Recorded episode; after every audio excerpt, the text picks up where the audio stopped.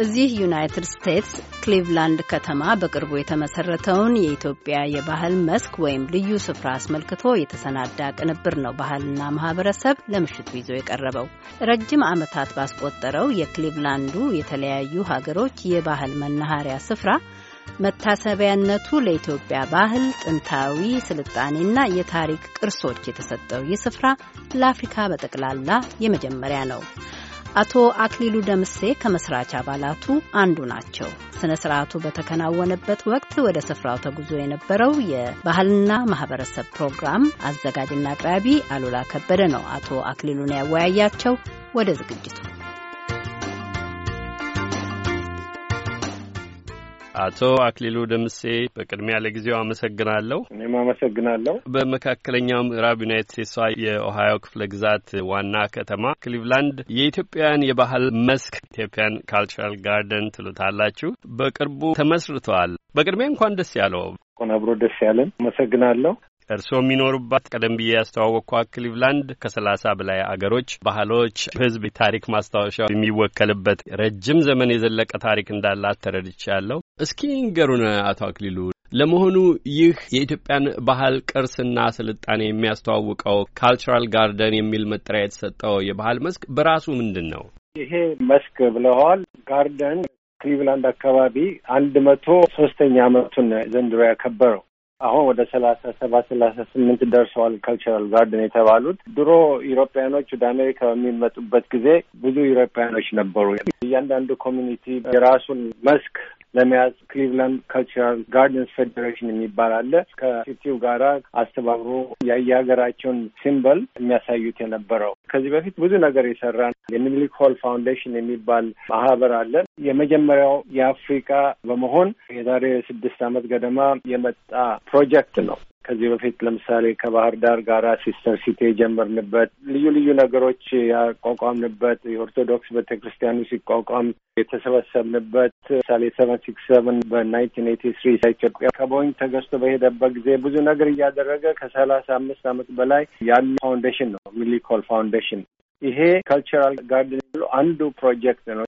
ዶክተር ካርል ሮብሰን የሚባል አሜሪካዊ ኢትዮጵያዊ ቤት ያለችው sister ስናይት ሽፈራው ትባላለች። እሷም ነርስ ነች። የኢትዮጵያ ሬስቶራንት ከፍተው ይህን ሚኒሊክ Hall የሚባለውን አጠገቡ ፈጥረው ብዙ የ community activity ይደረግበት ነበረ።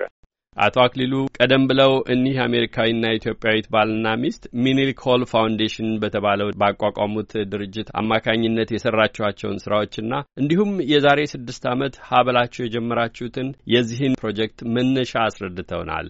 እስኪ ደግሞ ዛሬ በይፋ የተከፈተውን የባህል መስክ ስራ አካሄድና አደረጃጀት እንዴት እንዳሳካችሁ ይግለጹልን።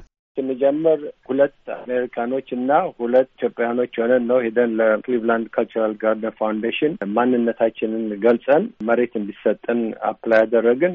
መሬቱ ተሰጠን። ብዙ ጊዜ ይፈጃል።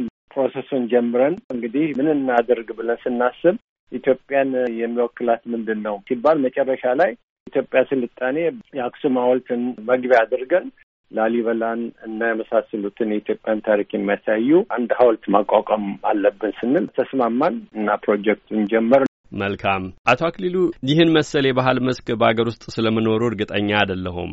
ለመሆኑ ከሀገር ውጭ እንዲህ ያለ ስለ ኢትዮጵያ ባህልና ስልጣኔ ሲባል ወይም የኢትዮጵያን ባህልና ስልጣኔ ለማስተዋወቅ የተቋቋመ መሰል ስፍራ በሌላ ቦታ ስለመኖሩ ይህን ለማቋቋም በምትሰሩበት ወቅት በጥናት የደረሳችሁበት ወይም ያገኛችሁት መረጃ ይኖር ይሆን? አንዳንድ ሰዎች ኮሪያ ውስጥ ሌላ የኢትዮጵያ ሐውልት አለ ይላሉ። እዚያ ያለው የቬተራንስ ሜሞሪያል በጦርነት ጊዜ ከሶስት ሺህ በላይ ኮሪያን የረዱ ኢትዮጵያውያኖች እዛ ሄደው ነበረ እና ከሺ ዘጠኝ መቶ በአውሮፓውያን አቆጣጠር ሀምሳ አንድ እስከ ሺ ዘጠኝ መቶ ስልሳ አምስት እዛ ብዙ ያገለገሉ ኢትዮጵያውያን ወታደሮች ለእነሱ memorial የተደረገ ነው እንጂ cultural garden እንኳንስ ሌላ ሀገር ሊኖረ እና ኢትዮጵያም ውስጥ እንደዚህ አይነቱ ሐውልት የለም። መልካም ለጥቁር ሕዝቦችም የመጀመሪያው ነው ነው ያሉን እንደ አውሮፓውያን የዘመን አቆጣጠር በ1916 የተቋቋመው የክሊቭላንድ Cultural Gardens እርስ በርስ በመታወቅ ሰላምና አብሮ መኖርን ተምሳሌት ከፍ ለማድረግ ይላል። ይሄ ከተማችሁ ተለይታ ያደረገችው ይህ ለረጅም ዓመታት የዘለቀ ልማድ እንዴት በዚያ ጊዜ ሊቋቋም ቻለ?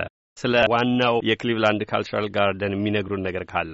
ከዛሬ መቶ ዓመት በፊት ከ Europe ከልዩ ልዩ ሀገሮች የመጡት ሰዎች ወደ ክሊቭላንድ ሲመጡ ክሊቭላንድ ውስጥ የነበሩ ሰዎች ደግሞ በጣም እንግዳ ተቀባዮች ስለነበሩ እንዲቀራረቡና ቤተሰብ የመሆን ስሜት እንዲሰማቸው አንዳንድ በዛን ጊዜ የነበሩ ሰዎች ይህንን ጋርደን ብናቋቁም የየአንዳንዳችንን ታሪክ ሁላችንም ለማወቅ እንችላለን እና የሚያቀራርባቸውን ማንነታቸውን የሚገልጸውን ለሌሎቹ ለማስተማር እና አንደኛ በሰላም መኖር የተደረገ ዓላማ ነው። መልካም አቶ አክሊሉ ይሄ ቀደም ብሎ እርስዎ የገለጹት የኢትዮጵያን ስልጣኔ የተለያዩ ባህሎችን የሚወክል በታዋቂ የኪነ ጥበብ ሰዎች የተሰራ መታሰቢያ ልዩ ቅርጻ ቅርጽ የሚሰሩ ባለሙያ ጨምሮ የሁለቱ ባለሙያዎች ስራ መሆኑን ነው የተመለከትኩት። እስኪ በዚህ ሰዓት ያን ሐውልት ለመመልከት እድል ለሌላቸው ምንድን ነው የተወከለው? የጥበብ ስራዎቹ ምን ይመስላሉ? ባጭሩ ያስረዱን እስኪ። አዎ መጀመሪያ ሺ ዘጠኝ መቶ ሰማኒያ ሰባት ዓመተ ምህረት ዶክተር ሮብሰን ወደ ኢትዮጵያ ሄደው አርቲስቶች ለመፈለግ ወደ ኪነ ጥበብ ትምህርት ቤት ሄደው ሲጠይቁ አርቲስት ዘሪሁን የትምጌታ ጠቁሟቸው እሳቸውን ሲያናግሩ ያላቸውን art work ሲያሳዩቸው አብረው ሆነው አንደኛ ጥሩ የኢትዮጵያን ታሪክ የሚያሳይ ምንድን ነው ተብሎ ሲደረስበት የተወሰኑ art ወርኮች ተመረጡ። አሁን ያለን ለምሳሌ በፊት ለፊት አምስት ፓናል ያለው አንደኛ ዩኔስኮም ኢትዮጵያ origin የሚሉት የሰው ልጆች ምንጭ ስለሆነች ኢትዮጵያ በምን ትወከላለች ቢባል በሉሲ አለን። ሉሲንም የመረጥንበት አንደኛ ሉሲን discover ያደረጓት researcherኦች ከክሊቭላንድ አካባቢ የሄዱ ናቸው። እነ ፕሮፌሰር ጆሃንሰን እነ ፕሮፌሰር ብሩስ ላቲመር እንደዚሁም ደግሞ ሉሲ ማን እንደሆነች ብላ አብራ የሄደች አንድ ሌላ ሪሰርቸር ፓት ሆልደርመን የምትባል እዚሁ ከክሊቭላንድ አካባቢ ስለነበሩ ያ ጥሩ ግንኙነት ፈጠረልን እና አንደኛውን ፓናል ኢትዮጵያ የሰው ምንጭ በመሆኗ ሉሲን፣ ሁለተኛው በጣም ስልጣኔያቸው ከአክሱም በፊት የነበሩ ተረሶ ኮንሶ የሚባሉት ብን አደረግ ከዛ ቀጥለን ደግሞ አክሱም ላሊበላን የሚያሳይ ሶስተኛው ፓናል አለ። አራተኛው ስለ መንግስት ከ Solomonic dynasty የአጼ ኃይለ ሥላሴ ሁለት መቶ ሀምሳኛው መሪ ስለነበሩ ኢትዮጵያን continuous የሆነ ታሪክ ያለው መሆኑን የሚያሳይ ነው። የመጨረሻው ከፊት ያለው ፓናል ደግሞ የኢትዮጵያን ጥበብ የሚያሳይ አይንና ደግሞ ሁለት አይኖች ያሉት ዓለምን የሚመለከት እና የት ነበርን ወዴት ነው የምንሄደው የሚል በጀርባ ያለው ደግሞ የሚያሳየው ይህንን ጥበብ ይዘን የዓለም environmental condition ኢትዮጵያ ሌሎችን appeal እያደረገች የሚያሳይ አለ። ከዛ በላይ በደንብ እኛ ደስ ብሎን ያደረግነው ምንድን ነው? በአሁኑ ጊዜ አንድ ኢትዮጵያንን ነገር ግን ብዙ ብሔሮች አሉ። ይህንን ሁሉንም ኢትዮጵያዊ represent እንዲያደርግ ምን ማድረግ አለብን ብለን መጀመሪያ ራሳችን research ስናደርግ ወደ ሰማንያ አራት ብሔሮች ነበር ያገኘነው። አይ ይሄንን ነገር በራሳችን ከሚሆን ከመንግስት official የሆነ ይድረሰን ብለን ስንጠይቅ ሰማንያ ስድስት ይህን mosaic ኡንም ለነሱም dedicate በማድረግ በነሐሱ ላይ የተቀረጸው በሙሉ የኢትዮጵያ ethnic group እዛ ላይ ተዘርዝረዋል። በዚህ አይነት ነገር በዓለምም በኢትዮጵያም የለም። አንድ ብዙ ብሔር ያለው ተባብሮ በሰላም የሚኖርበት ሀገር መሆኑን እዛ ላይ ደግሞ እናስረዳለን። እያንዳንዱ ፓናል ትንንሽ ጽሑፎች አሉ እንደዚሁ በነሐስ ላይ ተደርገው ያሉባቸው። ግሩም። አቶ አክሊሉ ዛሬ ካለው ፈተና በኢትዮጵያ ከሚታዩ አንዳንድ ውስብስብ ችግሮች ተሻግራችሁ ማየት መቻላችሁን ነው የገለጹት። ዘለቄታ ያለው ቋሚ ነገር ነውና የሰራችሁት እስኪ ያ ሐውልት በተገለጠበትና ለመጀመሪያ ጊዜ በታየበት ባለፈው ነሐሴ አስራ ስምንት በተካሄደው በዚህ ስነ ስርዓት እርስዎ ባቀረቡት ንግግር ዘመን የጠገበ ታሪክና የባህል ስብጥርን ለማሰብ ይላሉ መታሰቢያነቱን ሲገልጡ አሜሪካ እጆቿን ዘርግታ ስደተኛ ተቀባይነቷን ያሳየም ይላሉ። በእንግሊዝኛ ያቀረቡትን በግርድፉ ወደ አማርኛ እየመለስኩ ነው። ለዓለም ሕዝብ ያላትንም ተስፋ ይገልጻሉ። እነኚህን ሁሉ እንዲያሳይ ያደርጋችሁ የሰራችሁት በሬዲዮ ብቻ ዝግጅቱን ለሚከታተሉ አድማጮቻችን ታዋቂውን የኪነ ጥበብ ሰው ዘሪሁን የትምጌታን በስፍራው አግኝቻቸዋለሁ። የሳሊ ዘሪሁን የትምጌታን ስዕል ሌላ ባለሙያ የሰሩት ቅርጽ ነው። እስኪ እንደው ከውክልናው ባሻገር ምስሉ ምን እንደሆነ እንዴት እንደተሰራም በመጠኑ ያጋሩን።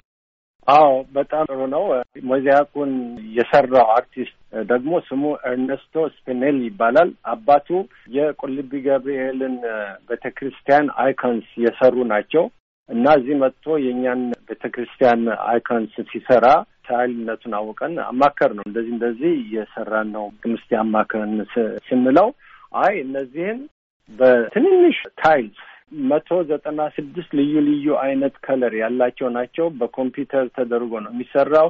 ደግሞ ግማሽ ኢንች በግማሽ ኢንች ሳይዝ ስለሆኑ እድሜያቸው ከአስር እስከ አስራ ሁለት የሆኑ ልጆች ናቸው ለመያዝ እና ለማስቀመጥ ፓናሉ ላይ የሚችሉት እና እነሱን አንድ ሁለት ሶስት ሴቶች ልጆች በዛ እድሜ አካባቢ ያሉ አድርጎ እያንዳንዱ ኮምፒውተሩ ይነግረዋል። እዚህ ጋር ነጭ አስቀምጥ፣ እዚህ ጋር ጥቁር አስቀምጥ፣ እዚህ ጋር ቡና አይነት አስቀምጥ እያለ ይነግረዋል። ያ ጠዋትም ሆነ ማታ በማንኛውም ጊዜ ሰው የሚያየው ስዕል አንድ አይነት ምክንያቱም በደንብ በዲዛይን ሆኖ በኮምፒውተሩ ተሰርቶ ስላለ ፀሐይዋ በምትዞርበት ጊዜ እነዚህ ልዩ ልዩ ከለሮች አንዴ በጣም ያበራሉ፣ አንዴ ደብዘዝ እያሉ ሁሉም ስዕል በደንብ ይታያል ማለት እና ይሄ ሰው የሰራው ስራ ምናልባት ቢያንስ ቢያንስ አንድ ሀምሳ ሺህ የአሜሪካ ዶላር የሚጠይቅ ስራ ነው። ነገር ግን እኔ አንድ ነገር መተው ነው የምፈልገው እና የቻላችሁትን ያህል ስጡኝ የምትከፍሉኝን ብሎ ቀለል ባለ ዋጋ ስለሰራልን ለዚህ ነው ከመቶ ሺህ ዶላር በታች ነው ያወጣው ሐውልቱ። ያንን ለማድረግ የቻለው እንደዚህ እንደዚህ አይነት እርዳታ ስላገኘ ነው። የኪነ ጥበብ ባለሙያውን ኤርኔስቶ ስፔኔሊን፣ አርቲስት ዘሪሁን ጌቱን ጌታን ጨምሮ የተባበሯችሁ ብዙ መኖራቸውን ነው። ምናልባት የመጨረሻ የምናደርገው አንድ ጥያቄ ልጠይቅና ሌሎች የሙያ አጋሮችን ወደማነጋግርበት አልፋለሁ። ከተማሪነት ዘመናችሁ ጀምሮ በክሊቭላንድ ረጅም ዓመት የኖራችሁ መሆናችሁን ተረድቻለሁ። ወደ አርባ አምስት ዓመት ሊሆን ይችላል። አርባ አምስት ዓመታት ቆይታችኋል። እግር ጥሎኝ በተገኘሁበት ስነ ስርዓቱ ላይ አዳዲስ ወጣቶች እዚህ የተወለዱ ልጆች የባህል ልብስ ለብሰው ትዕይንት የሚታይበት እንቅስቃሴ ነበር በዚያ ዕለትና ባህልን የገዛ መሰረትን ይዞ እዚህኛውን ዓለም ቁም ነገሮች ወይም እውቀትን መገብየትና ወደ ላቀ ቦታ መድረስን በምሳሌነት ለማሳየት አዲሱ ትውልድ ምን ይማራል? ከእናንተ ሙከራ፣ ከእናንተ ጥረት ምን ቁም ነገር ሊቀሰም ይችላል? ምን ምሳሌ ከኛ ሊወስዱ ይችላሉ ትላላችሁ?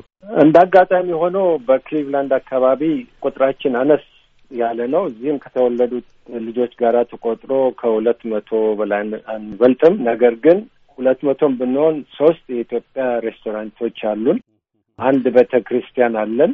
በጣም ወጣቶቹ እዚህ ያሉት ለምሳሌ ቤተ እስራኤሊ አሉ፣ እስላሞች አሉ፣ ክርስቲያኖች ማለት ኦርቶዶክስ ክርስቲያኖች፣ ፕሮቴስታንቶች አሉ። ሌላም ደግሞ ሃይማኖት አለ። በሀይም ሃይማኖት ተከታዮች አሉ። ሁላችንም እንደ ኢትዮጵያ ድሮ እንዳለው በመፈቃቀር በመተሳሰብ በአንድነት ሆነን ነው የምንሰራው እንጂ አንለያይም። ሀገራችንን እና ባህላችንን ይዘን እንዳየኸውም ወጣቶችም ደግሞ ይህን አይነት ባህል እያዩ ሲመጡ በጣም ደስ ይላቸዋል። ምክንያቱም አንደኛ ማንነታቸውን ያውቃሉ። እነዚህ ሁሉ ሆነን እንግዲህ አምስት ልዩ ልዩ ሃይማኖት ያላቸው ግርማዊ ቀዳማዊ ኃይለ ሥላሴ ሃይማኖት የግል ነው፣ ሀገር የጋራ ነው እንዳሉት ሁሉ ሃይማኖታቸውን በየሉበት እያከበሩ ነገር ግን ከልቸራችንን በሚመለከትና ማንነታችንን በሚመለከት አንድነት ሆነን ነው የምንሰራው። የሰው አለመብዛትም ይመስለኛል ሊያቀራርበን የቻለው። መልካም። በተጀመረ አጭር ጊዜ ውስጥ ይህን ያህል ትኩረት መሳብ ከቻለ ቋሚ ነውና በረጅሙ ብዙ ጥቅሞችን ለኢትዮጵያውያንና ለባህሉ የሚያስገኝ ይመስለኛል። አቶ አክሊሉ ደምሴ በመካከለኛው ምዕራብ ዩናይት ስቴትሷ የኦሃዮ ክፍለ ግዛት ዋና ከተማቱ ክሊቭላንድ በቅርቡ የተመሰረተውን የኢትዮጵያውያን የባህል ቤት ምስረታ አስመልክቶ ከዋናዎቹ ስድስት መስራች አባላት አንዱ ኖት።